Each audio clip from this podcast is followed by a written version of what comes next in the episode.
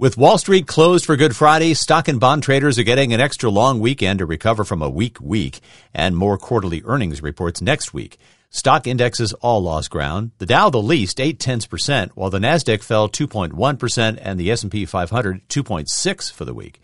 U.S. industrial production is humming along. It increased 9 tenths percent in March, more than double predictions, led by autos and auto parts.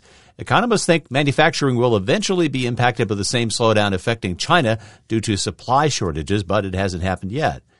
Elon Musk is no longer Twitter's largest shareholder. The Vanguard Group is. The investment firm disclosed Friday that it now owns 10.3% of Twitter compared to Musk's 9.2.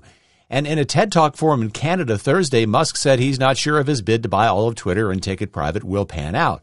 He says if not, he has a plan B, but he didn't say exactly what that was other than selling his stake. Meanwhile, as Mike Bauer reports, Twitter's board is adopting a poison pill that would severely limit Musk's ability to buy it up. Formerly called a shareholder rights plan that would limit the ability of a single shareholder like Elon Musk to acquire a critical mass of shares in the open market and force the company into a sale. The poison pill defense essentially lets the company flood the market with new shares or allow existing shareholders other than the potential acquirer to buy shares at a discount. This dilutes the bidder's stake and makes buying shares more expensive. Some investors and Wall Street analysts said that Elon Musk's offer of 54.20 a share was too low and that he would need to go to at least $60 a share to appeal to the shareholders. I'm Mike Bauer. The poison pill plan is set to expire one year from now.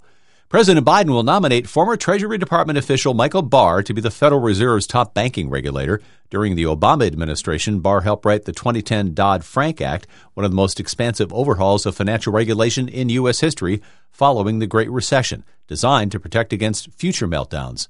Consumer and Business News, Joe McConnell, NBC News Radio.